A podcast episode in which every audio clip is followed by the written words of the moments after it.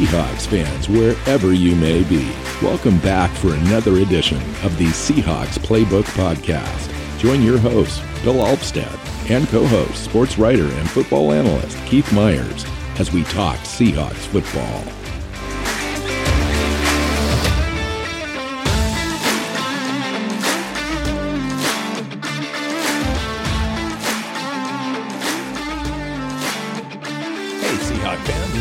To another edition of the Seahawks Playbook Podcast. I'm your host, Bill Alstead, here with Keith Myers.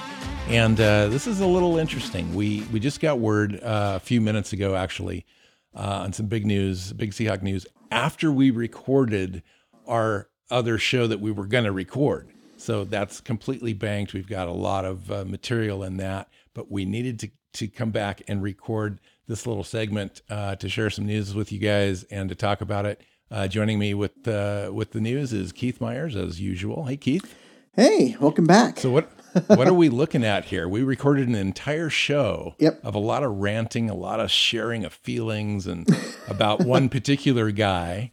And now this particular guy is no longer part of the team. is Um, no longer a concern. so one of the things that we did, and I, I hope that those of you that are listening to this part, um, go ahead and listen to the other part, even if, um, even if you, you know, the news, you've already heard the news, but It's we, still relevant. we laid out a pretty good case for why Brian Schottenheimer should no longer be with the Seahawks and that they are not going to be able to win another title with him. And Pete Carroll apparently agrees because um, Brian Schottenheimer is out as the offensive coordinator of Seattle. Um, fired today, this afternoon, within five minutes of us finishing up our um, our show. Uh, yeah, they fired him, citing philosophical differences. yes. So That was that was crazy. I mean, I just we we finished recording. I pushed stop. I got the you know kind of uh, the uh, the video compression stuff uh, was working in the background. So I walked away, went to the kitchen, let the dogs outside, go to the bathroom, checked my phone, opened up Twitter, and literally the second post was uh, Schefter uh, saying that uh, that Pete Carroll and, and John Schneider had had the lunch meeting. It didn't go well, uh, and uh, he was relieved of his of his job. I just couldn't believe it. And honestly, the more I think about it, I mean, this is really good news. I think um, just in a, in kind of a quick reaction thing for the Seahawks. Uh, we we kind of laid it all out in our in our show uh, to follow this little segment, and you'll hear. Uh, but um, it's it, I think that we were going to be okay, but maybe okay just wasn't good enough, you know. And I think the more that you and I talked in the show to follow, uh, I I I kind of ended up leaning more towards your sentiment on that. Um, that it was it was a detriment to to Russell Wilson and to the team moving forward to having him still there. There were enough uh, fatal flaws in his game, if you will, uh, that made um, winning any more than we're currently uh, on trajectory for, which is losing into the in the playoffs, not getting past the divisional rounds. Um, that was our ceiling with with him, I believe, Mhm. and uh, I think you know who knows what's going to transpire after this, who Pete's going to bring in, um, but hopefully it marries up more. You know, whether it's Pete's philosophy or whether a new coordinator gets uh, complete autonomy, that remains to be seen. I, I imagine it's going to be the former, and we'll have to figure that out. Well, it's gonna what be. You, what are your initial uh, thoughts? I think you're going to see. Um, I mean, when you talk about like you know philosophical differences and all that, Pete was talking about um, yesterday about running more. Um, maybe not more as in a lot more runs, but um, more effectively. And part of Imposing the will. Yeah, and, and doing so in order to dictate to the defense what they have to do, right? Uh, forcing them, hey, you have to come up and and re- you know respect the run, and by doing that, you're going to open things up for Wilson. Um, and it, you know, if that's the philosophy, then he's going to find a coordinator that's going to do that for him. And I don't have a problem with that because he, like you said, he's not talking about running the ball a lot. He's talking about running it more effectively, um, and so that way teams have to respect it. and I think that's what they need. I mean, you end up with this the the running game. What does more effective uh, mean to you? Uh, does that mean a better offensive line and a and a premier running back, or does that mean uh, we pick and choose different, you know, more appropriate spots to run, or based on schemes that defenses are throwing at us and so forth? Um, I think it's more the second one than the first. It's more about, um, you know, lining up and with you know playing a fullback at times or or the extra tight end, but um, and, and those kind of things. But it's more about being able to run when you want to run, and being able to run when you want to run, not only running when the defense is you know in their dime or that kind of thing. And and when you do, it has to be effective. You've got to get you know four and a half yards per carry. You can't have Sure, we average four and a half yards per carry, but that's because we have one, you know, 20 yard run and then a whole bunch of one yard runs. You can't do that, right? It's got to be consistent, effective, um, where you can grind up some yards and some clock if you're going to run the ball. And there's not a lot of creativity in Seattle's running game. A lot of it is, you know, inside handoff with Wilson in the shotgun, and and they haven't done much uh, outside of that since Schotty got here. And it you know, they need honestly, they need a new set of eyes. They need someone who with some creativity to come in and fix a lot of the stuff that's going on. Do you believe that Russell Wilson is in a position at all to affect this hire? Yes. And I do because of his relationship with Pete Carroll. Um, before this season and in the middle of this season, absolutely, because he was playing great. But the way he played down the stretch and the way he feel he looks a little bit broken right now, uh, he's going to lose some of that. But him and Pete Carroll are tight, and um, if he comes in and says, "I really want you to look at this person or this type of scheme," or "I'd like to play in," um, you know, let's let's bring in um, if Cliff Kingsbury gets fired, let's bring him in as an offensive coordinator and you know that kind of stuff. That might be something you know that Pete Carroll will listen to. Yeah, interesting. I mean, he did quote this. He said, "I know that fans aren't real jacked up on hearing that, as in uh, we want to dictate to the defenses, we want to run more, run more effectively." Uh, but he said, "But Russ knows it too." you know, and I have a feeling those guys are probably more on the same page than than we would even know. Mm-hmm. Um, yeah, so interesting. Wow. I mean, I just hope that this is the most consequential hire of Pete Carroll's tenure, in my opinion. Other than because of the other than uh, his, his GM. Well, the fact that we were twelve and four, the fact that Russell Wilson's thirty-one years old, thirty-two. Um, and he's got four more years on his four or five more years on his contract. And Pete Carroll's uh, signed up until 2025. This is going to determine, this hire is going to determine if we can get past the divisional round into the NFC championship game and and put us in a position for a Super Bowl because uh, the window is open but it's not going to be open forever, mm-hmm. and we need to get it done. And this this hire right here with DK Metcalf now, uh, with with probably a new running back in the in the fold, uh, maybe a, a, few new weapons. Um, Phillip Dorsett they're talking about bringing back.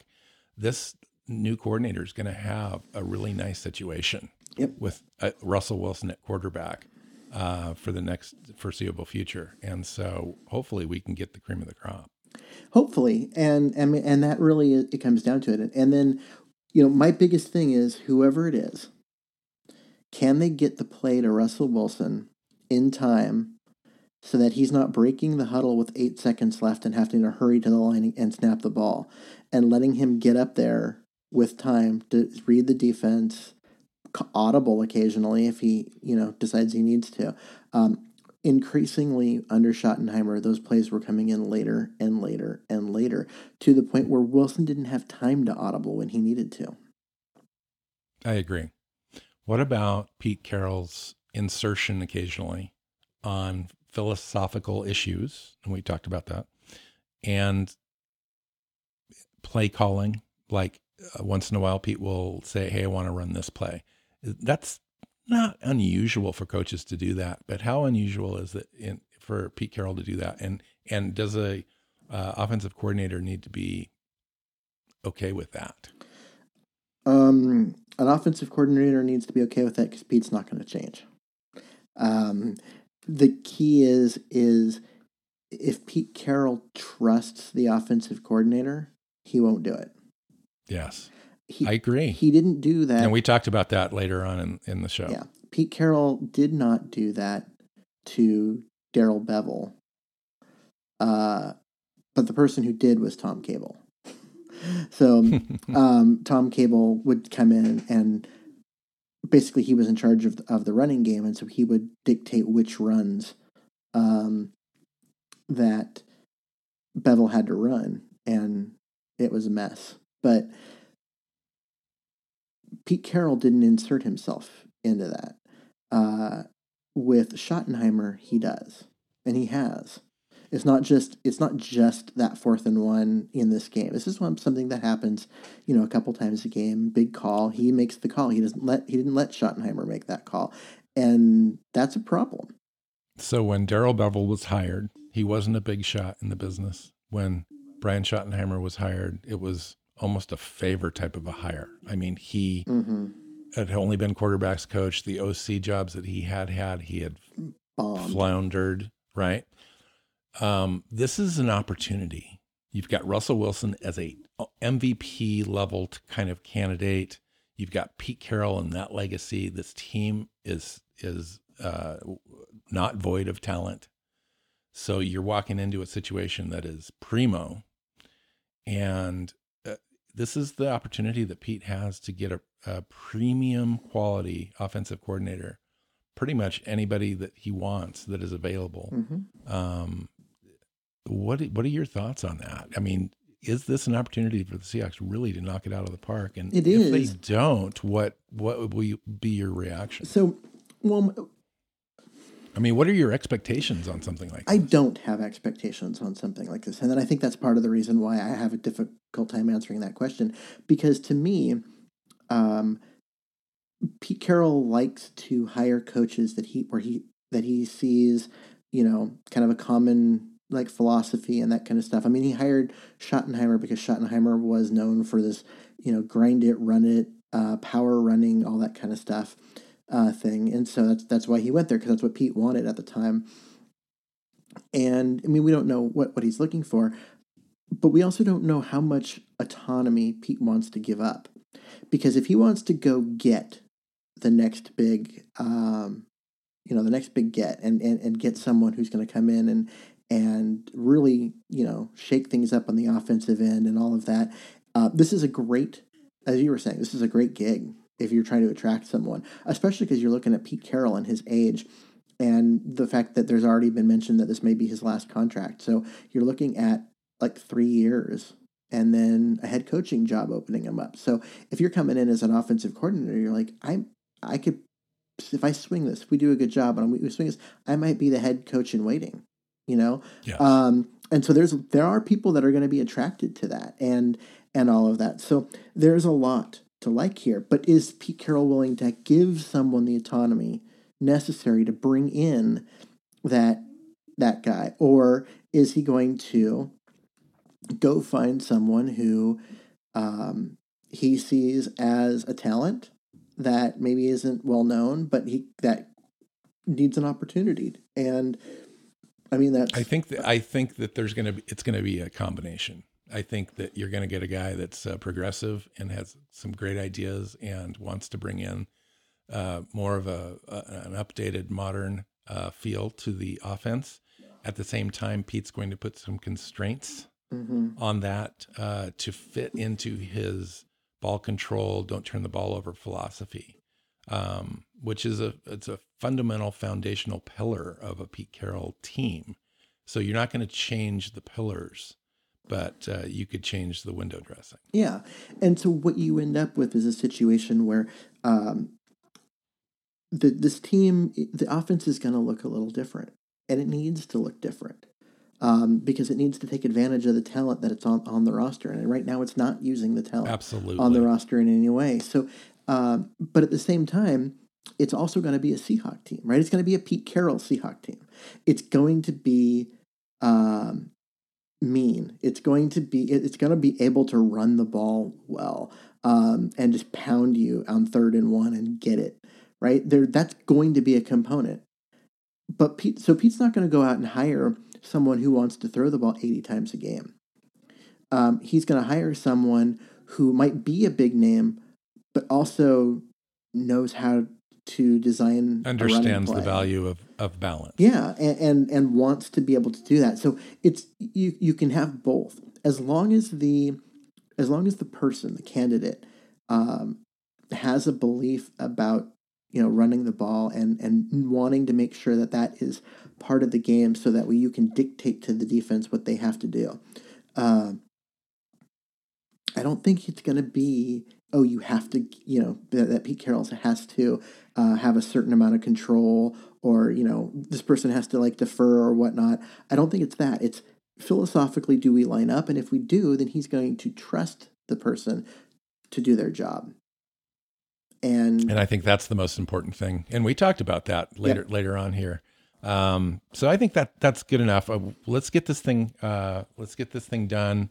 Uh, we're going to put this little segment in front of our other segment. We're going to leave that intact and put that out as well, just because there's a lot of good conversation in there, not only about Brian Schottenheimer, but uh, other things, other issues, Pete Carroll stuff, Russell Wilson things.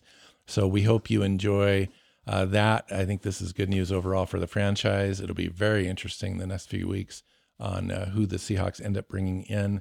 It really will guide the future for uh, the offensive side of the ball for the near, near future, and uh, we'll we'll see what happens. But uh, enjoy the show to follow, and we'll see you next time. Thank you. Hey, Seahawk fans, welcome back to another edition of the Seahawks Playbook Podcast. I'm your host, Bill Alvstead, here with Keith Myers. We're going to talk uh, postseason angst and uh, a recap, and we're going to dive into all things uh, good, bad, and ugly, and and otherwise uh, in this show. Keith, welcome. It's good to see you. I'm glad we're here to talk Seahawks football. This will be one of those good, bad, and ugly. I know there's a lot of bad and ugly. I'm, I'm trying to find the. Good. This good. is definitely going to be what's one the, of those cathartic type uh, shows where we just yeah, kind of go through be. therapy together for the next hour and a half. I got to tell you, um, Bill and I are kind of known for the fact that we're we're pretty positive guys. We're um, we're definitely glass half full guys when it comes to the Seahawks. We we aren't the doom and gloom type, but I got to tell you, I am not feeling that today after this weekend's game and everything that happened and everything that went on and how just awful the team looked. I am I am not feeling the least bit positive about anything, and I'm sure it will come across and if you're looking for me and my positiveness, you're going to be disappointed. Well, at least you're doing so. it with a smile on your face in the first uh, minute and a quarter. So, so um, yeah, you know, when when we uh, we had a little text thread going on uh, yesterday, we were just talking about it, and um, I I just got the feeling that this was going to be one of those shows where uh, it was going to be kind of a tough tough deal, but We'll get through it. We'll get through it. Let's start with some good stuff, though, um, right up front, just so we can kind of um, separate it from all the other stuff. Seahawks have agreed to a contract extension with John Schneider through the draft in 2027. So, uh, five year extension, um, which is uh, great news for the franchise. I think he's done an outstanding job. I know there's some distra- detractors out there. I'm not one of them.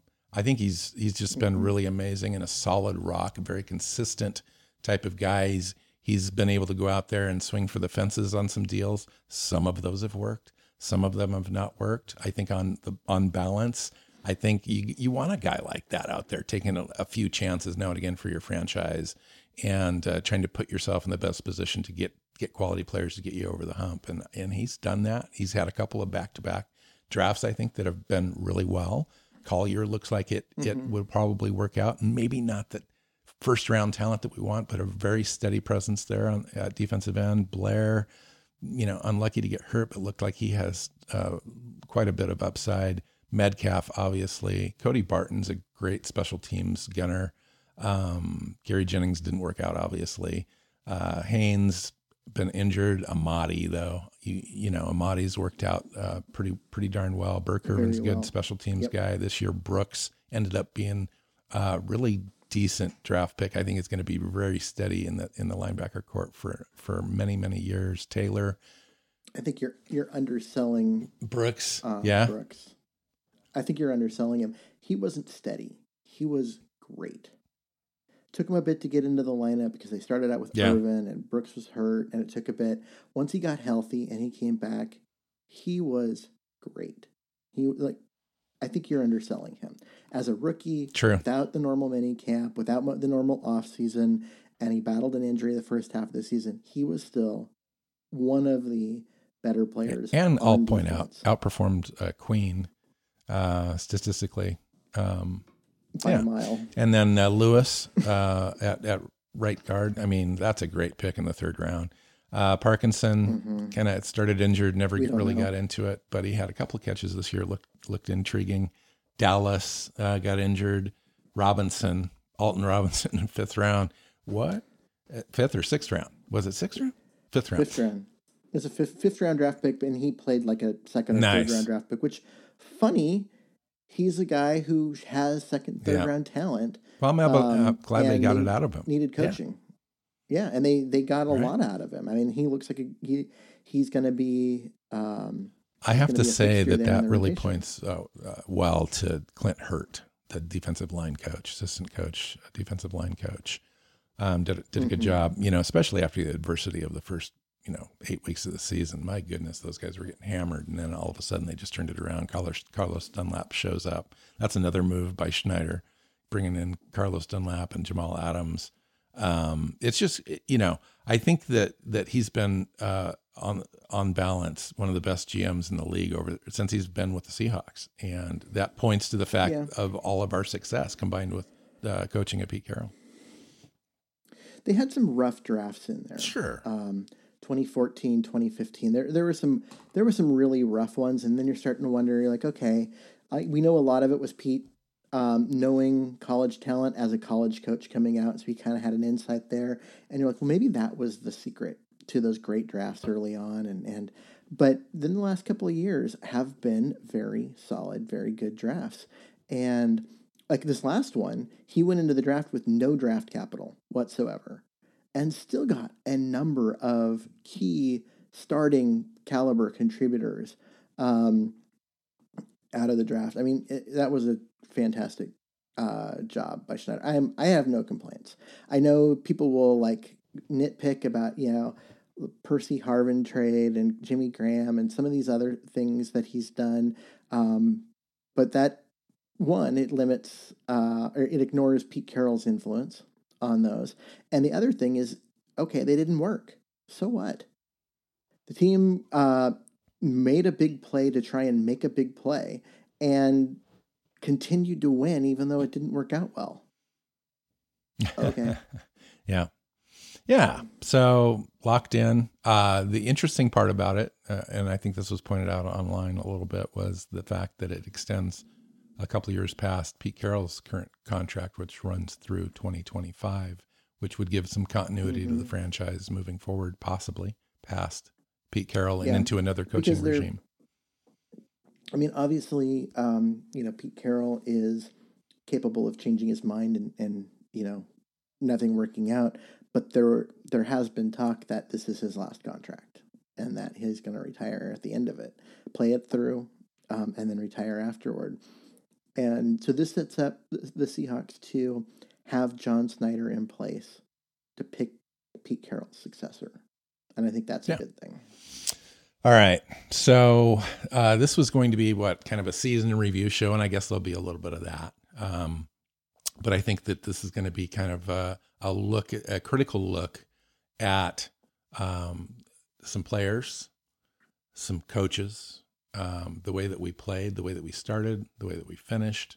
Obviously, the playoff loss, uh, probably one of the worst losses uh, in franchise history one of the worst losses of Russell Wilson's uh, career and Pete Carroll's tenure. And Certainly one of the worst performances of Russell yeah, Wilson's and career. and when it comes in a game, in a wild card game, with you're playing against a, a quarterback uh, that, that ultimately went out after nine uh, plays, and then uh, a guy with four fingers come in and outplay you a little bit, uh, you're kind of get that. Um, you're going to get that sediment thrown thrown your way. Um, so let's just kind of open it up, Keith. Why don't you kind of just set the set the uh, the tone of the discussion and just kind of get into it a little bit.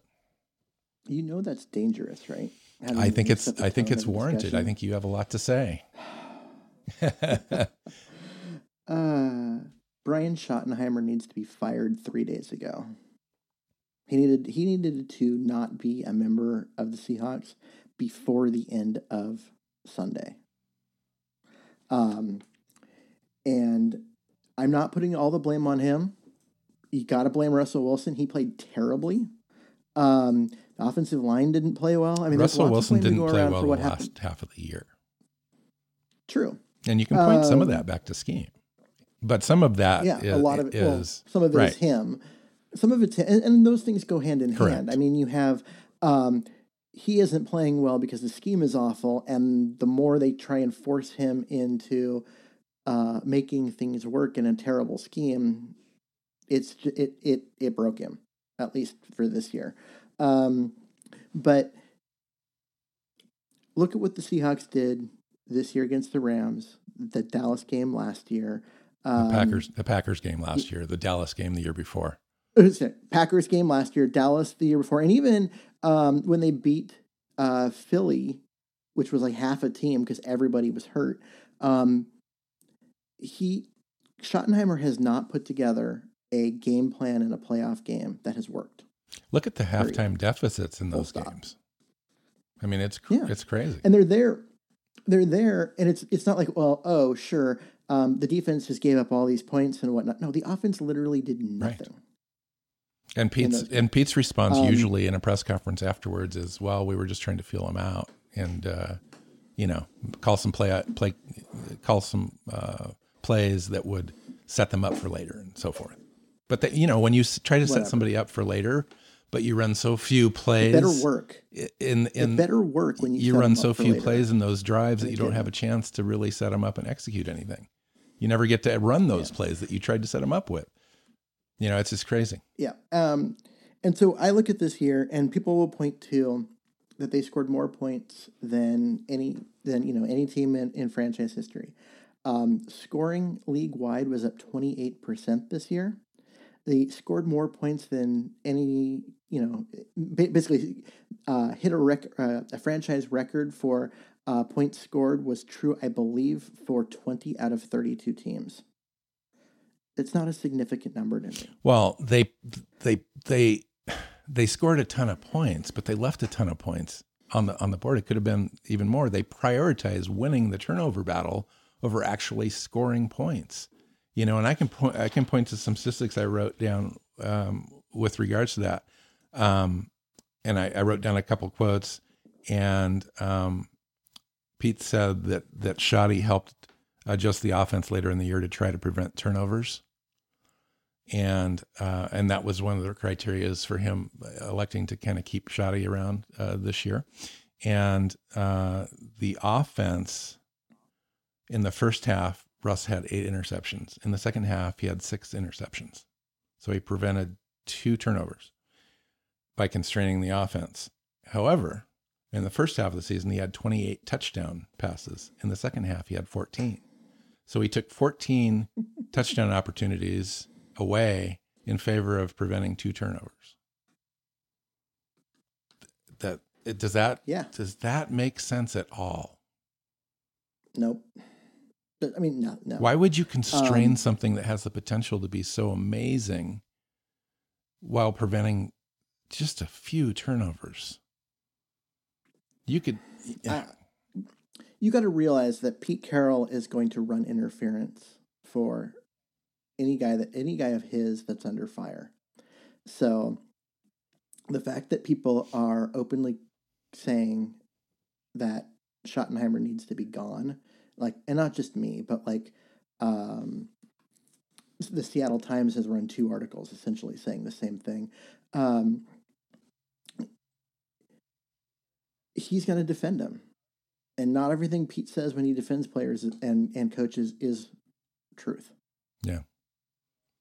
And and I think that is is one of the things that's going on here. I mean, what you have is a situation where uh, they changed the scheme during the offseason. They came up with, you know, they're going to uh, let Russ cook and they're going to let him throw the ball. And they had all this stuff out there.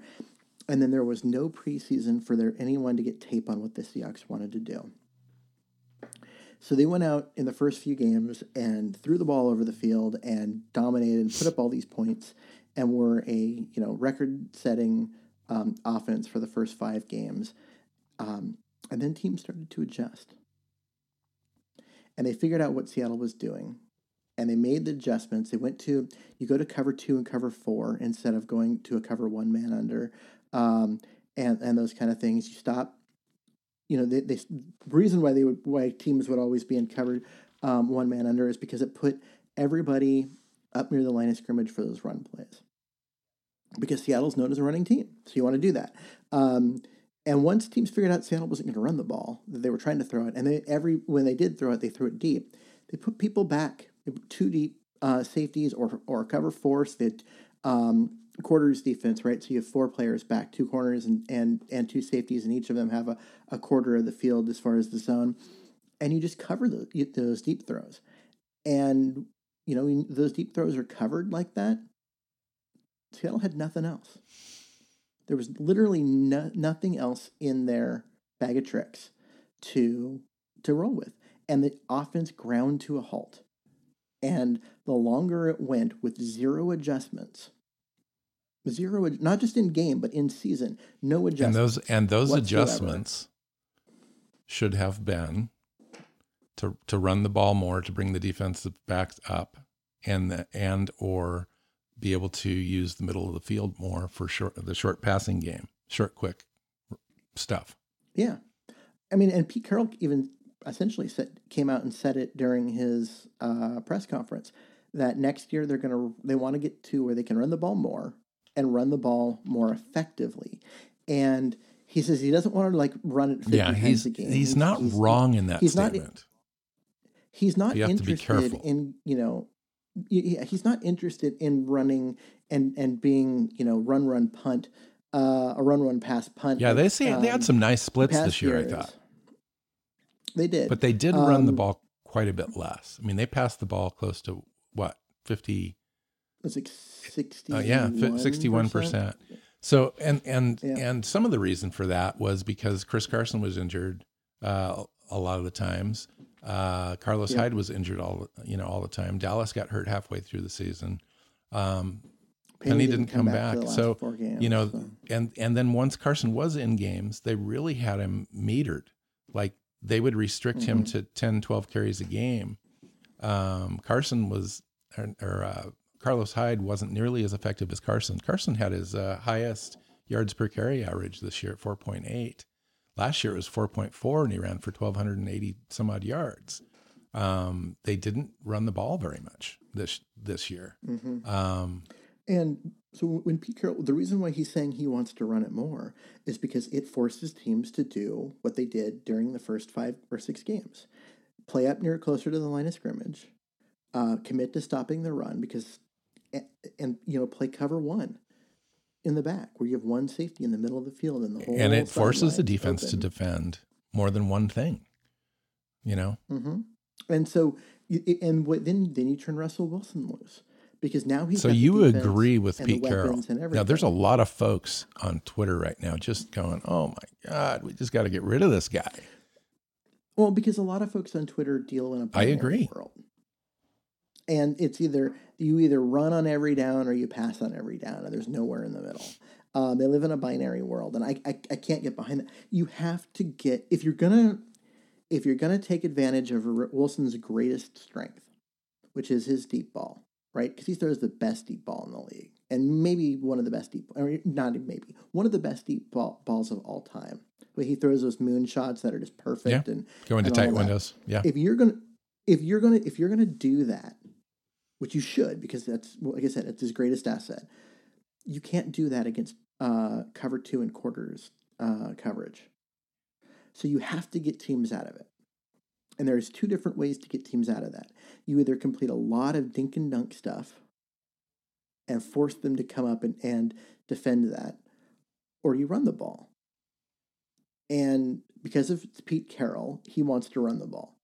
Um, the dink and dunk stuff also isn't a great part of Wilson's game. I mean, we he's been so great for so long, we forget that he's you know 5'11, 5'10 and three quarters or whatever it was. Um, and he has a harder time seeing yeah. that short which was really evident in this game. Um, you know, going back and watching the film and stuff, and and the, the defensive line for the Rams got a lot of penetration uh, most of the game. Lots of pressures, lot you know, five sacks, ten pressures yep. on just twenty three dropbacks, and um, so yeah, that was that was tough to watch. Um, I'm going to give you a, a few uh, Pete Carroll quotes regarding this issue. He said uh, mm-hmm. he wants to quote unquote uh, dictate more to defenses and running more effectively is one of the ways to do that. I know that fans aren't real jacked on hearing that, but Russ knows it too. We need to be able to knock those guys into the scheme that we want to throw into. Right? So that's exactly what what you're saying is to get those guys to come up. Yeah. And give Russell Wilson the opportunity for the explosive plays, which we always talk about being important in winning football games and it's the about, offense. It's about dictating it's about dictating to the yes. other team what yes. they have to do. Which we had gotten away from. And, we allowed teams the last eight so, weeks to dictate terms to us. Yeah, and so they they they decided they were going to keep people back. They were going to cover those deep balls um, and take it away from Seattle. And Seattle never made any adjustment. They never did anything else.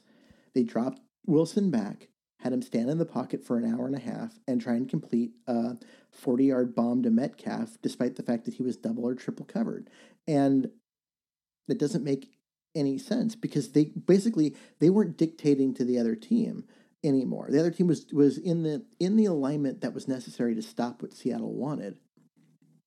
And so rather than taking what the defense gave them and doing a lot of dink and dunk stuff or or, or running the ball, they continued to throw it into the you know, into the coverage, and it it's it yeah. was just dumb. Um, but what Pete wants to do is to dictate to the other team what they are going to do. You have to come up and stop Chris Carson, or he was going to kill you. Um, and at some point, they will.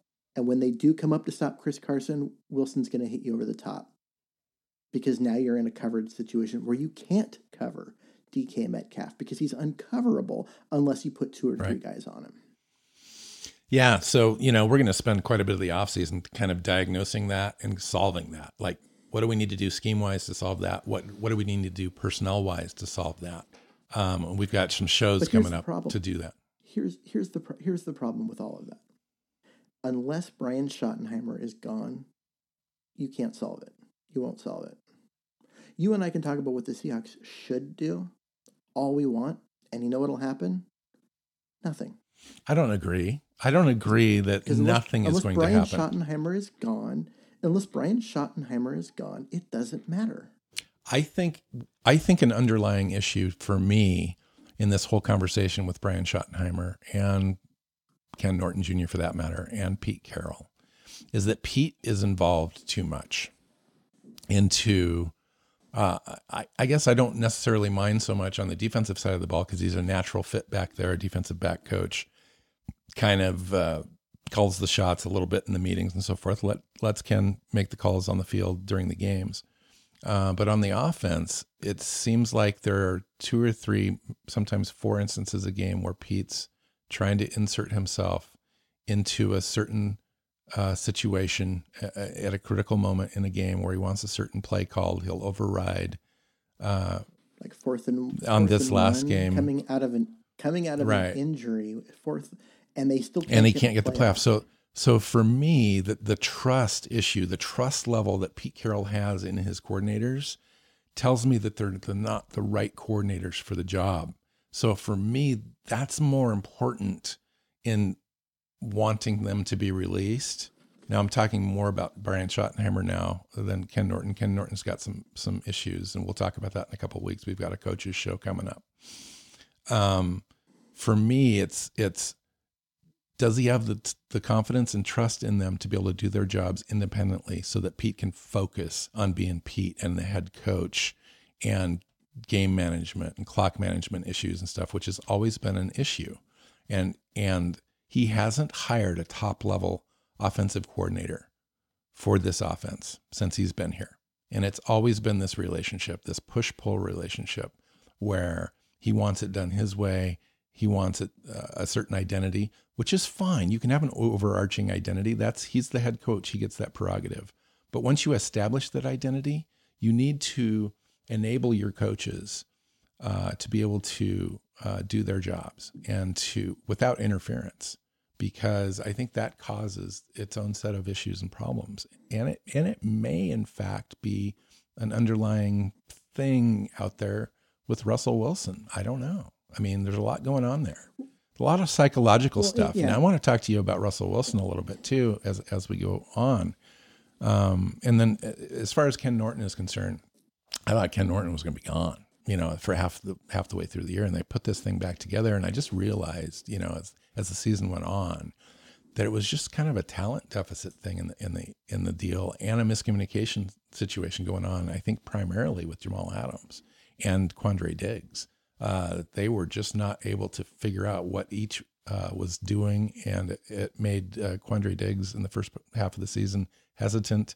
Um, it made our defensive backs on the edge, our outside corners um, that rely on on Diggs to be in certain spots at certain times. That they were playing off their man a little bit more because the trust issues, and then they figured it out you know, and then uh, Carlos Dunlap came on. So the, the combination of Carlos Dunlap, Adams figuring out his role, where he's, you know, communication and stuff, really solved that. And and you got to give Pete or yeah, both Pete and Ken some credit for for coming through there. So I don't necessarily want his head on a platter. I think the defense is is shown that it's on a trajectory that's that's rising.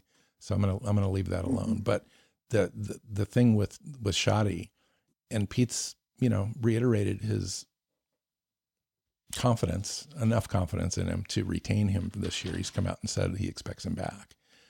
You know, so either he's going to get a head, head coaching opportunity somewhere else, or he's going to be back as the coordinator for the Seahawks next year. And, and, and which means tomorrow, which means next year is a wasted year. Well, it, yeah. I mean, I'm not going to disagree with you, but I don't. I'm not going to be so pessimistic that I'm going to waste all my energy trying to be a defeatist in that situation. well, I'm just saying that um, what we've seen from Brian Schottenheimer in four years in Seattle and his time in uh, LA and in New York as the coordinator there is that you will never win a Super Bowl with Brian Schottenheimer as your coordinator. He just isn't good yeah. enough at his job. Well, there's there's underlying trends, you know, with with Schotty and with Wilson that are concerning the slow starts, mm-hmm. not just in the playoffs, but every freaking game. It seems like we're slow starts. I mean, we've we scored first, you know, a few different times during the season, primarily in the first four or five games, and then we didn't, and we were always playing catch up, and it's hard to do with our offense. You know, we're we're not designed to do that, and then. Um, you know, this, and, and in playoff games, we've started from behind in five straight games um, at, at, at a halftime deficit. And you can't do that and expect to win in the playoffs and move forward um, and take that next step as a team. And we haven't. We've just proven that we haven't. We're this, we're still the same team that we lost to Dallas three years ago, and mm-hmm. and the, the lack of game and clock management. You know what's going on there. And the third down. Why are the plays coming in? Right. Ten seconds left in the play right. clock. And the third down conversion rate at 40%, ranked 27th in the in the NFL. That's unacceptable with Russell Wilson as your and, quarterback, and, and that is a scheme situation. Now Russell Wilson played awful uh, a number of games late in the season, and obviously in, in the last game. Um, but that fourth, that third down conversion situation has been ongoing not only this season but last year, last season as well and they need to solve that. Like that needs to be a solvable situation where they need to to gain yards on first down so that they're second, third, and short uh, more often and and convert those. They should be instead of forty percent, they should be closer to fifty percent.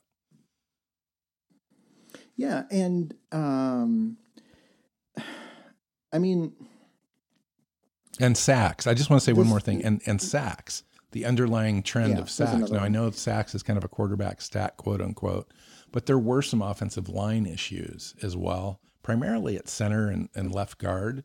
And I think those are probably a, kind of a priority situation. I agree with Pete, priority situation to address those things in the offseason. And we'll talk about that as we go on too. Yeah, and um, what you have is you have the situation where, yes, stack, stats, sacks are mostly a quarterback stat. I mean, it's not a one or the other as far as offensive line or quarterback, but um, more of the blame for most sacks lies on the quarterback than it does the offensive line. That's just league wide. That's kind of the way it works. Um, and Russell Wilson holds onto the ball a lot, takes a lot of sacks. It's part of him being Russell Wilson because of his um, ability and willingness to improvise when a play breaks down and and make things happen. And he's so good at it. So yeah, we don't worry about it. Um, so what you end up with is a situation where part of the reason for hiring Schottenheimer was because of his ability to work with quarterbacks. Drew Brees loves him because he was a quarterback coach there.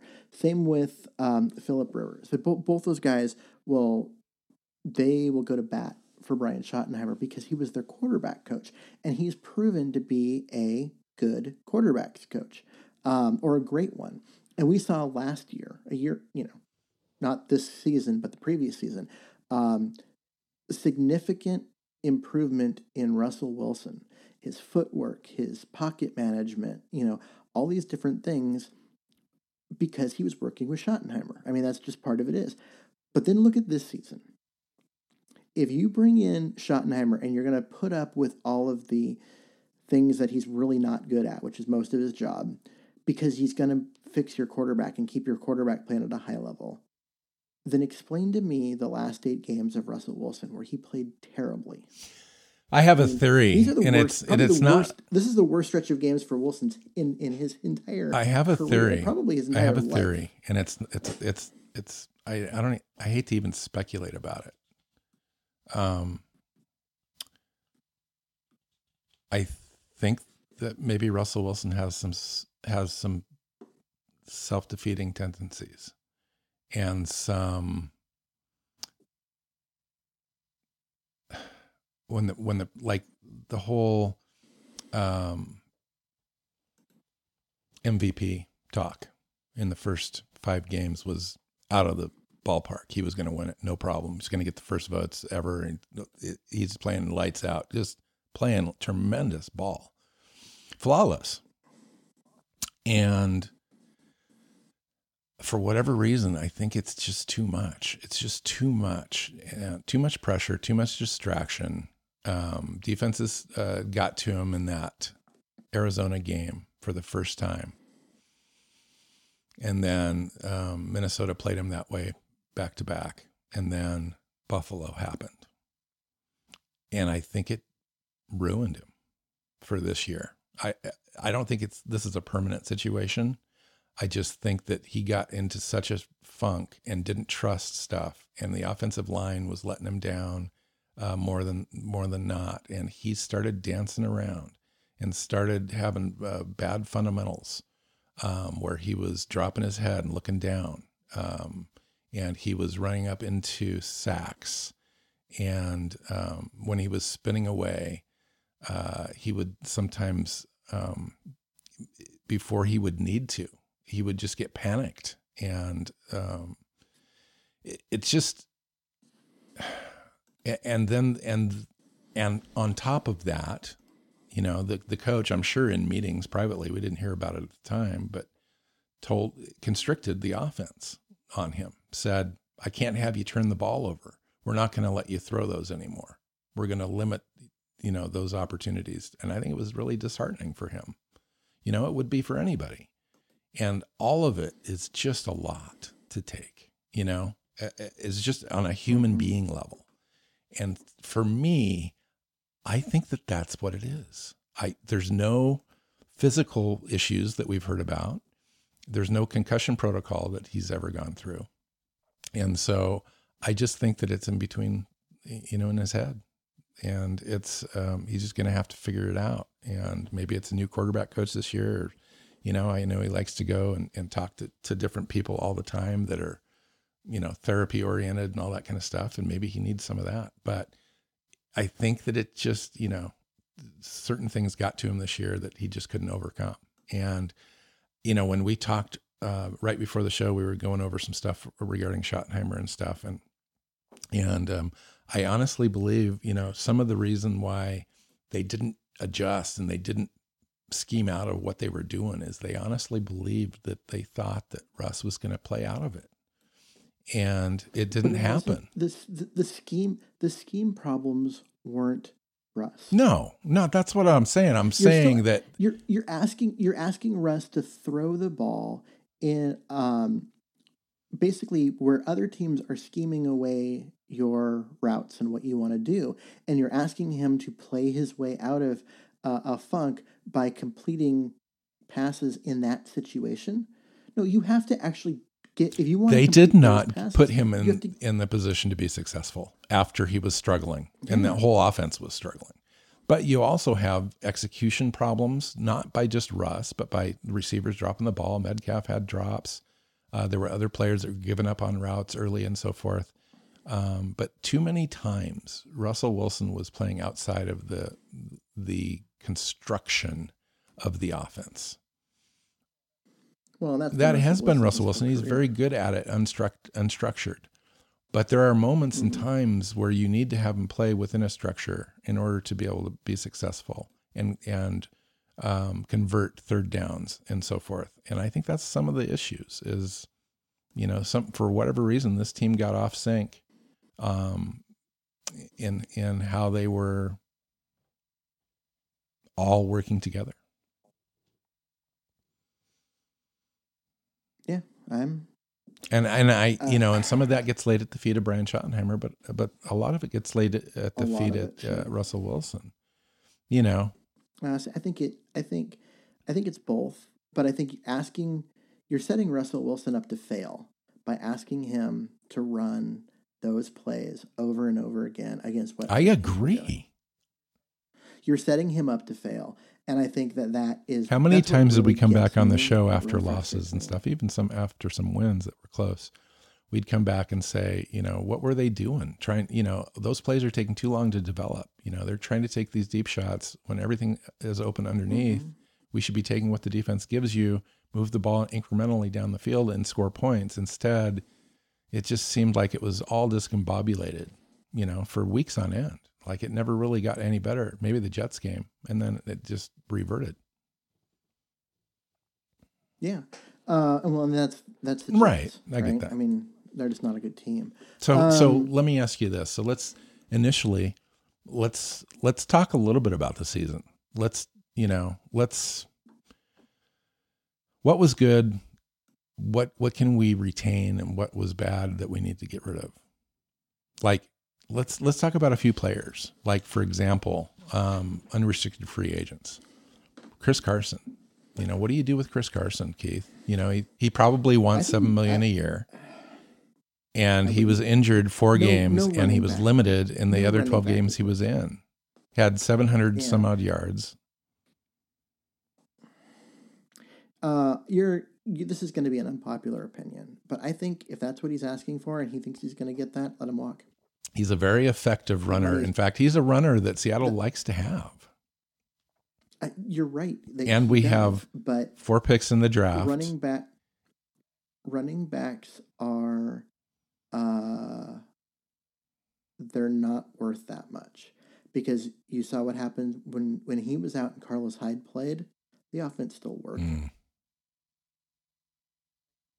Like Carlos Hyde is he didn't statistically he didn't have a great year, but his um, yards like your his yards before contact were was really poor because the offensive line didn't they basically set him up poorly. His yards after contact per play was very solid. Um, he he Yeah, fine. But he was one of the biggest criteria is in football is being available. And he wasn't True, but enough. Yeah, and neither And neither was, was Chris Carson. So therein lies some of the problem with the offense being kind of one dimensional. And when you are one dimensional, defenses have an easier time trying to figure you out and stopping you. So it kind of all goes together. So um, let me ask you this. Do you agree?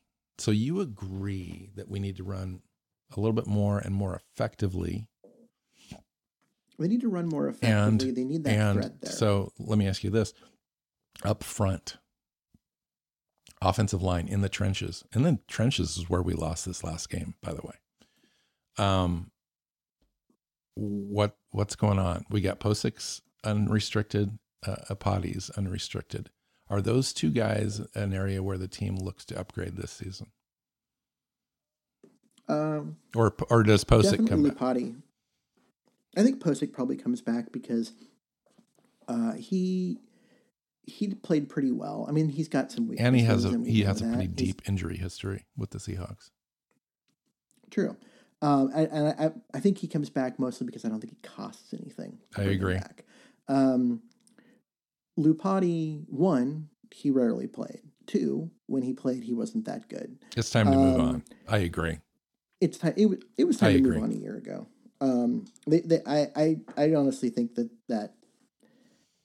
I think they were going to depend on Phil. Haynes to kind of come through, and Phil Haynes was injured all year. And now I don't know what to think about Phil Haynes because that's two years in a row where he's completely gave us nothing. Mm-hmm. Agreed. All right. And then, okay, so s- some other key free agent guys, Jacob Hollister. Jacob Hollister, the year before last, played w- really well in 10, 10, 11 games he played. He had 48 receptions, tons of yards, uh, four touchdowns, something like that. This year he was invisible. And when he was visible, he was dropping. He was dropping the balls and he Yeah. was missing blocks. That's all I remember about his season this year. It was the worst season, and he had the worst game in the biggest game of the year uh, against the Rams. And so I I don't see how you keep Hollister. Yeah. Uh, there's no reason. And to. you've got Parkinson on the I roster. mean, you got Parkinson on the roster. If you if you want a um, pass catching um, tight end who can't block, you've already got one. And Hollister did nothing this year to uh, dictate that he needs to be on this roster. Um, I thought Dissly played really well in the role that he was in, which was mostly as a blocking um, tight end because they used him as a right tackle for a large chunk of the year. Um, Olsen played pretty well, but I think he's headed to retirement and a job in a booth. Uh, but uh, Hollister was very disappointing to me. Um, and I The entire at this point the like, entire tight end room was underutilized this year. I thought for sure with Dissly and Olsen we were going to have a tandem. Things were going to open up in the middle. Um, release valve wise, Russell Wilson was going to have a couple of great targets there, and we ended up having uh, 20, 25 completions to each one of those guys for the entire year, um, which was I think totally undervalued. And I don't know what happened there because Brian Schottenheimer's always had a tight end, you know, as an offensive coordinator that he's been able to throw to and stuff. I'm not exactly sure why they went away from that this year. Um, David know. Moore, Philip Dorsett. Understand they want Philip Dorsett to come back, but he didn't show anything. We have no idea what we've got in Philip Dorsett, if he'll even be the same. Pete Carroll was really positive about that. Apparently, he had a second surgery and feels really Oh, okay. good now. They like what they see out of him. He was basically like, you know, we're just counting uh, this year as a lost year, and they're going to bring him back because he, you know, he was on a on a league Yes. minimum deal, so they'll bring him back on a league minimum deal again, and and and try again at They it. could use Um, a guy like Philip Dorsett. So if you're not going to have a big, tall possession style receiver that can play out of the slot um, to give Russell Wilson a target in the in the middle, uh, a guy, a slasher guy, um, like a Julian Edelman kind of a guy, you know, can can give you four or five receptions from the slot, um, and he could fill that role, or he could stretch your defense and and have DK Metcalf play that big slot spot at, at certain times. Um, David Moore. David Moore is an issue for me because he's an unrestricted free agent. He renegotiated his contract for a league veteran minimum deal after he signed a tender. And um, do you do you have David Moore back at all, or do you just move on and try to find something better? Freddie Swain's going to take those touch, uh, touches this year anyway. I would think. What's he going to cost? League minimum, right? Because this year he wasn't on a league minimum. He went on more because of that uh, restricted uh, free agent status that he was on. But yeah, but they renegotiated year, him before the season, Keith, and he only made eight hundred and ninety thousand dollars instead of two point one million. Yeah. Okay. Um, I was just thinking more like he could have actually. He could, I think he could have made in the the low sevens, but he, he was close. But yeah, you bring him back on a league minimum. Why not? It's non guaranteed. What's what's what do you lose? Non he, he either comes out and makes the roster and, and shows that he deserves playing time, or you cut him at the end of training camp. I was a little concerned. I'll be completely honest, and I, will disagree with you a little bit. I thought that David Moore this year had his feet in quicksand and uh, was very undecisive returning the ball, lost his job. When he did catch the ball in open space, he just he was frozen sometimes and uh, very ineffective in playing uh, picking up yards after catch. And I just don't. And they tried to use him in that role, and I just don't see him being a dynamic uh, run after catch type type player. And I think we can do better than that. That's me. No, I'm and I you're right. We can do better than that. But what do you lose by potentially giving up a roster spot if he has a good training camp to a to a more promising prospect with more upside but unproven? I don't know. It happens, um, you know. League minimum deal with no guarantees. Bring him in if if Phillip Dorsett gets hurt again or, or, or can't go, then you've got. I, the one thing I do agree on and we'll have to talk about this the entire offseason, is the salary cap and the number of players that we'll need to, to sign into that and um, the number of unrestricted guys we have now. Big decisions are going to have to be made. Um, and so a guy like David Moore might be the mo- most reasonable opportunity to get somebody competent in to play for you uh, in that role without costing a ton of money. Um, Cedric Ogbuehi, I thought he played poorly in his first game subbing, but then came on and played average. And maybe that's good yeah. enough to to stick around. I don't know.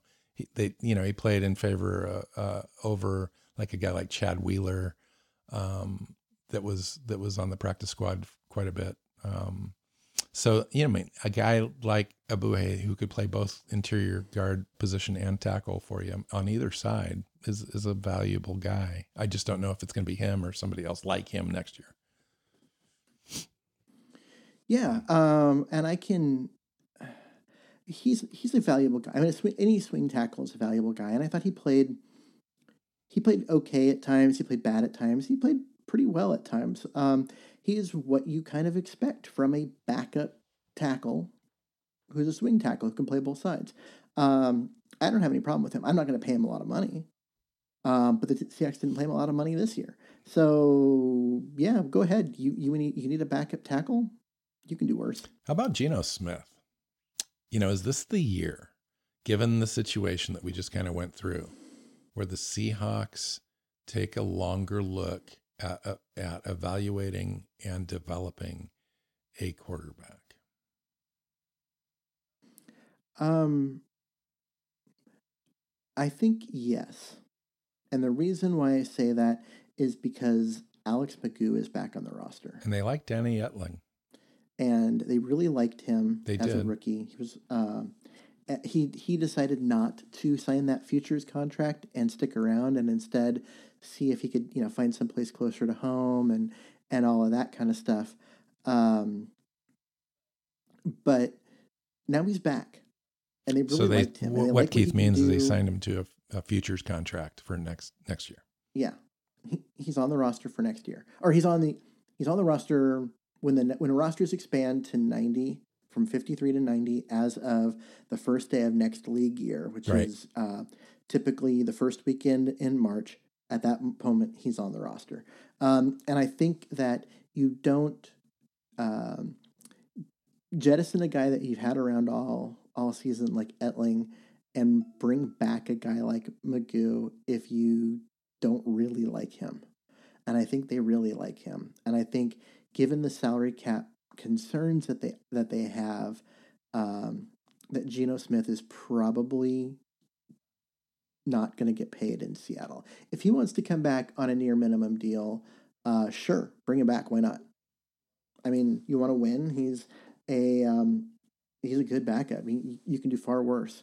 Um, but if he wants to get paid like a good backup, which he probably should, um, which is you know two and a half to five million a year, uh, go ahead and and and take a swing at not paying him and you know running with a guy like McGough as your backup. So let's look at the defensive side of the ball. Uh, KJ Wright.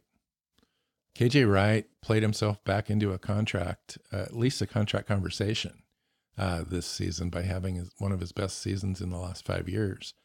And he switched positions to do it. Uh, moved from weak side to strong side so that they had a spot for Jordyn Brooks. Um, what do you think of KJ Wright? Um, I, I, again, it comes down for me. It comes down to cost. I he had a great year. He really did. And once he moved to the strong side, where what they were asking him to do fit his um, physical talents that he has at this point in his career with a little bit of age and, and injury history underneath him, um, he was just able to play and be good.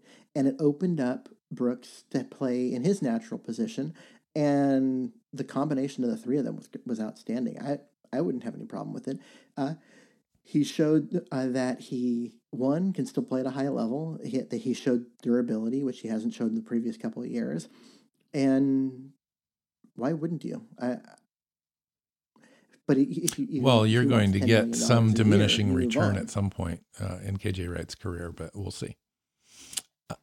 Yeah, I mean, you do. That's what I mean. Like, if he wants ten million a year, no, sorry, go get that from someone else, and we'll play um, a rookie or you know Cody Barton mm-hmm. or, or, whatnot, um, or play just play the nickel more often and and play two linebackers most of the time. Um, I'm okay with that too. But if he wants six, five, yeah, do it. Bring him in, play him. Out of the next Go three players, it. who would you retain? Bruce Irvin, Benson Mayowa, or Quinton Dunbar?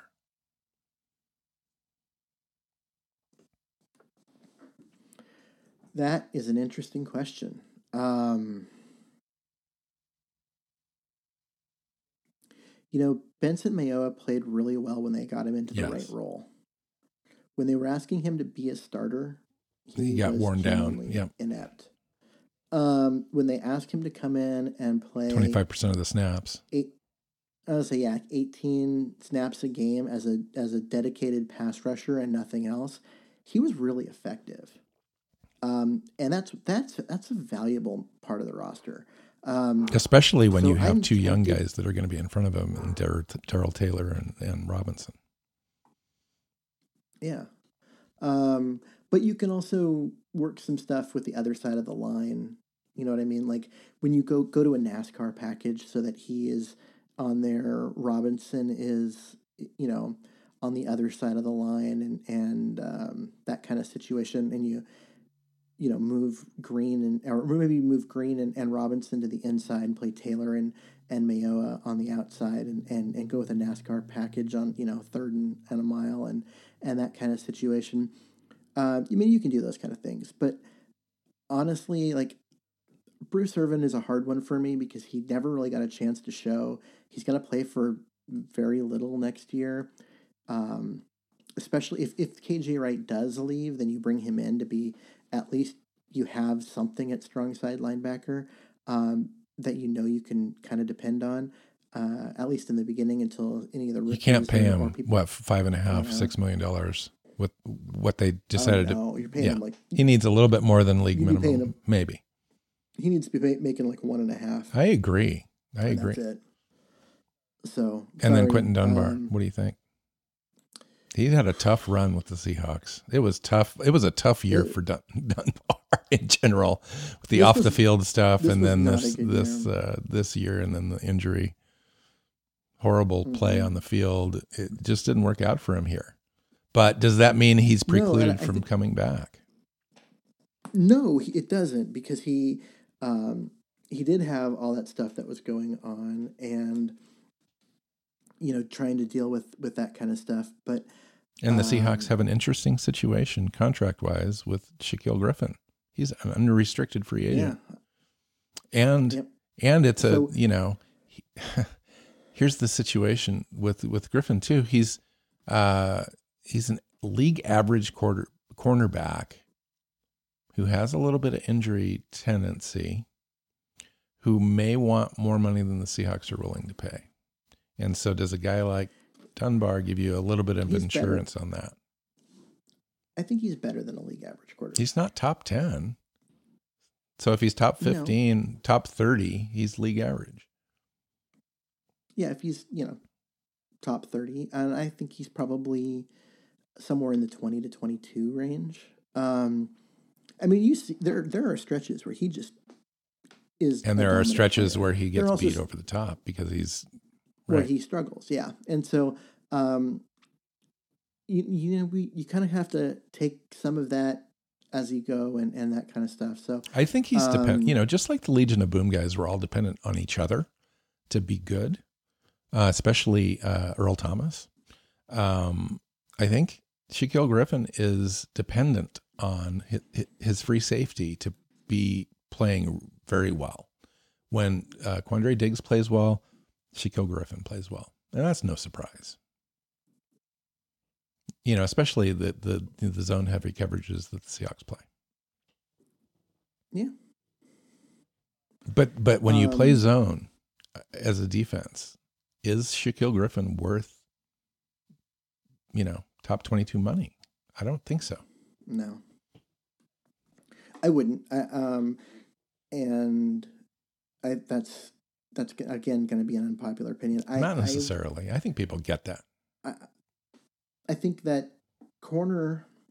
We saw this year that you have to have corners in this defense, yeah, um, right? And they you can't you can't you have to have good you have to have good corner play, but you don't have to have great corner play. I mean, the defense works great if you've got um, you know peak Richard Sherman out there, but uh, it's not required for this defense to work because they didn't have you know elite all pro level corner play on um,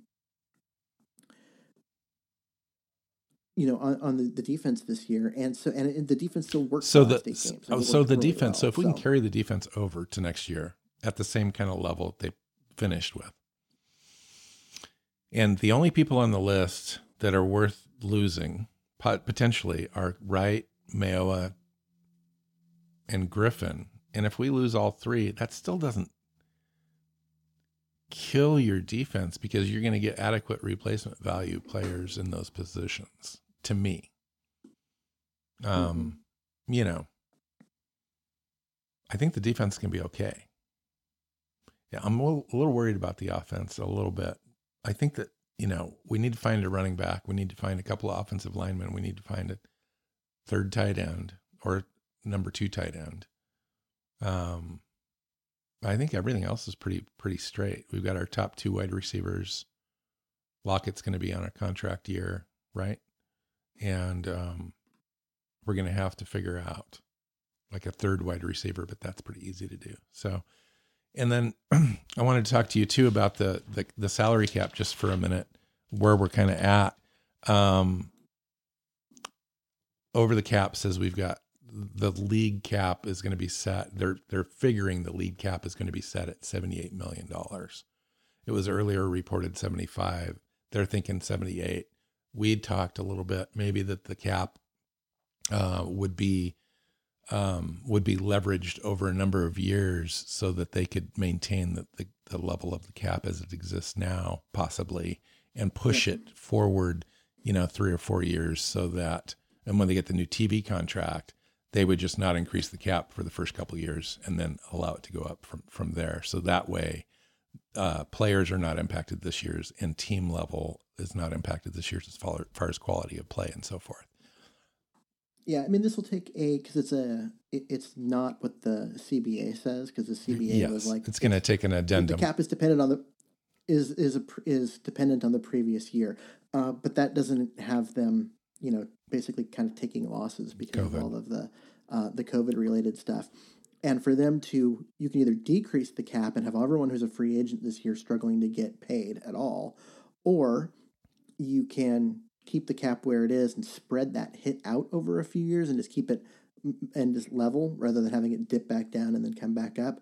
Um, and so there'll be there'll be an addendum. They'll, they'll figure out all the details. That's why no one can come out and say the details. But we have um, heard from people that are within the union and from people that are within the league office. There's an incentive for both sides spread to do out. something about this. Absolutely. Absolutely. Nobody Right. wants this. So 178, but um, let's just take 178 just for the topic of their 180, whatever.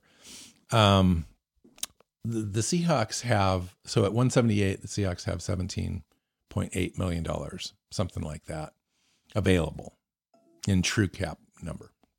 And so, uh, but but the Seahawks have some opportunity to generate more cap. They have a number of different contracts, big contracts that are unguaranteed this year. I just want to list those out for you, and then I'm going to let you talk about maybe what they could do to help manipulate that. So Adams, 9.86 non guaranteed, Diggs, 5.5, Dunlap, 14.1, um, Duane Brown, uh, only 2 million of his 13.55 is guaranteed. So he's 11.55. So there's 40, 45 million dollars right there, unguaranteed salaries. It's just some players that we want back. I mean, there's not one of those players that I would want to leave. So what can the Seahawks do to get money out of those and also maybe secure these guys into the future? Well, I mean, the the easiest one is is uh, Carlos Dunlap because, you know, he he's set to make uh, fourteen was it fourteen point one next year, and if he gets released and is out on the open market, he won't get that. But he could at get 10, he could get 10. Um, he could get ten, um, or he might get nine. You know, it- it'll be somewhere in that range, and so the team can be like, you know what, we want to make sure that you get that fourteen. So we're going to cut your salary this year to nine, and next year uh, we'll make it eight over two years. So that's a total of seventeen, and we're going to guarantee fourteen of it. Uh, so you'll still get the same. so what's his first year cap uh, hit you- so depending on how much of it is is um, salary or is um, signing bonus when they do that, because by stretching it out over a couple of years, you can take first of all you you, you decrease the salary from fourteen to nine, and then you'd say half of that is um, a signing bonus. So therefore, you'd cut another. Well, let's, let's do it this way. Let's say six million of that nine is a signing bonus. You cut another three. His cap number becomes six. So it goes from fourteen point one to six next year. And he So that's a savings. just as much That's a savings of eight million dollars against the cap for the Seahawks, Yeah, and you you locked in for two years locked in for two And years. happy. potentially. So, and Uh, the same, Jamal you can do the same thing with all those guys, correct? the reason kind of. Um, the problem with doing the you can't do the same thing with with Jamal Adams because he's a guy who the reason why he's in Seattle was because he wanted the Jets to pay him and they So, so by saving money on Dunlap, though, you've generated money for Adams. Yeah. And so the, what the Seahawks could do is sign Adams to an extension that pays him whatever they need to pay him 14, 15, 16 million a year.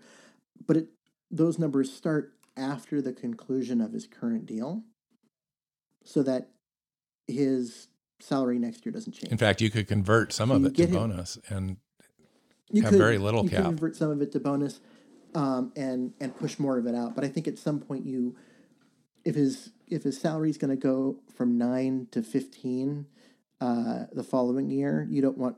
Are you really going to be able to work around what if, if it goes from six to eighteen, um, that year, or six to seventeen? You know what I mean? Like there.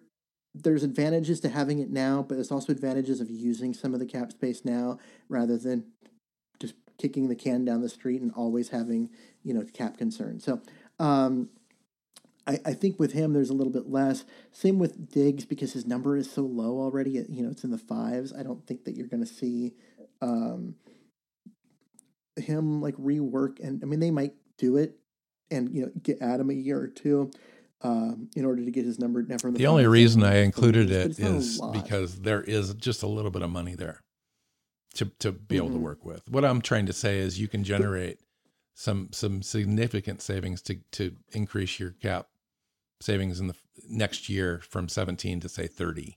I think that's an opportunity that yeah. the Seahawks have. And you can do that without losing the players, without just jettisoning, um, because they're all key players, right? You're talking about your your two um, Pro Bowl safeties, your um, your and your left tackle, right? Uh, so you, these are guys you don't want to replace because if you let them go, you have to bring someone in to replace them. And can you bring someone in that's an equal talent for? Well, and we also have we also have 24 unrestricted free agents that we need to replace on the roster. Now, some of those guys obviously are coming back, but they're not they're not yep. um, accounted for yet on under mm-hmm. that cap. So yeah, and the, and the, and so we only have four want... draft picks. So this is going to be a very interesting yeah. offseason, um, which which is some of our favorite time of the year uh, together on the show because we need to figure out this puzzle. And it's a fairly complicated puzzle without a first round draft pick, a second, uh, fourth, fifth, I think seventh, something like that, right? And so uh, it'll be interesting to see how it all fits. Um, we don't have huge glaring holes that we're trying to to to fill. Obviously, the cornerback spot, um, we need to kind of figure that out. The strong linebacker spot, um, the uh, a tight end and a running back, and everything else is fairly starter wise is is pretty good. Yeah. Um, and I, I think you just in a situation where do they need to generate some cap? Yeah, they do. Uh, and they will. Like I said, Dunlap's the easiest one. You could generate eight million fairly quickly, and you lock him up for an extra year. Um, and that eight million, I mean, you're talking about that those 24 unrestricted free agents that they've got to resign, a lot of them will be signing for league minimum deals that they'll be re- uh, guys that are being replaced. And so, um, you know, you're talking about that 8 million might, might bring in 15 of them. Uh, and so that could be a huge chunk of fixing what you want to, you know, the roster and, everything. So I just think you're, you're going to be able to do some of that stuff. I'm never like I am I'm not you're gonna say you just throw you throw the cap to the wind and don't do and you you know you just ah who cares. Um, but at the same time, I'm not one to overly get freaked out about cap status because I know there's always ways for you to work it, massage it, and do stuff with it. Um, things are never as bad as people want you to believe. That's true. Um, all right. So uh, we've got quite a few shows planned out into the future. I think next year uh, we're going to continue the kind of the conversation that we had, only we're going to talk about the guys that are under contract. Uh, the roster, we're going to do a roster evaluation show. Who's on the roster? What position groups are looking good? What position groups are um, needing improvement? Uh, additional players, signings, free agents, uh, draft picks, all that kind of stuff. What we're trying to do is establish need uh, amongst all the position groups on the team so that uh, every episode after that, all the way through the draft, kind of gets us to additions uh, onto the team to, to make us better and, and uh, complete the, the roster. and then the, the episode after that, we're doing a uh, GM coaches evaluation show. So we're going to go through the coaches and um, general manager, and we're just going to kind of look at them performance wise. We had that conversation today a little bit, but we'll go a little bit more into depth. True, but in for that show, we are going to yes. have a special guest, um, Dana O'Gorman from. Um, uh, I was going to say NFL female, but that's their old name. It's Archer now Football. Archer Football. Um, is going to be here in part because otherwise the whole show will be me ranting about uh, Schotty, and you guys just heard a show of me ranting about Schotty, and you probably don't want to hear another one. So we're going to get in a um, another opinion. I'd love to and, spend as much um, time that we did on Schotty today on Ken Norton um, in that show, just because I think I want to I want to understand better. Maybe we will by then. Uh, what happened in the first eight weeks? I want to kind of see if he comes out with a news conference. We have more to talk about. Maybe they make a couple other personnel moves um, as far as the, the, coaching staff. By then, we'll have more to talk about. Um, and then after that, we start getting into um, evaluating some college players, some college um, uh, All Star games, the Senior Bowl.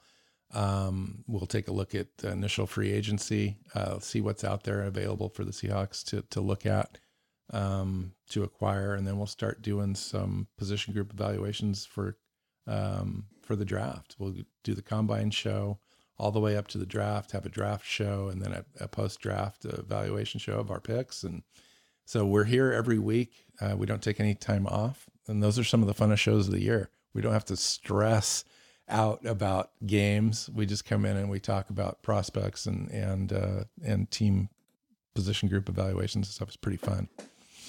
So Keith, have we cathartically gotten you over this hump on on the way that the season ended, or do you still need some processing time? Um, does processing time involve adult? Yeah, absolutely. Then yes, I need some processing yeah, go put go put back a few. Have a great weekend. No football. Take Oh, a football yeah. weekend off. You don't have to watch anything else. I did. I I'm I'm one of those guys where when the Seahawks are done, I'm kind of leave it. I I walk away and I don't really pay too much attention. I kind of start to focus on the college stuff more and uh, get in tune with who's out there, who's available, all that kind of stuff. So I I kind of walk away. I think it's good for me at at at least at this point in my life. I realize you know, it's just not as important as it used to be. The Seahawks stuff, yeah, but everything else, it's just uh, noise. Yeah. Um, I mean, I like I like to watch the NFL. I mean, I don't just watch the Seahawks games. I watch Sure. whatever's on. So I'll watch um, watch the playoffs and and everything going forward. But a lot of it is it's on while I'm working or doing other things. Like I'll have the games on and I'll watch them. But um, yeah, it's just not the same. I mean, when the Seahawks are on, like that's where my attention is. That's where my focus is. I mean, I'm I'm into the game and and and doing all of that. So, um, but yeah, it is going to be you know we're we're into the off season now. We are we're done with um we're done with 2020. And We're um, approaching entering our fifth year on the air together. I, uh, that is kind of crazy, to be honest. Um, in that it does not Yeah. feel like we've been We'll have completed our long. fourth year. Well, we've done this is our 207th episode. Technically, 208 would have been the completion of four years, but we did a few extra shows this summer uh, during COVID, so we would have something to do. Um, but uh, uh, in I think mid February is when we started.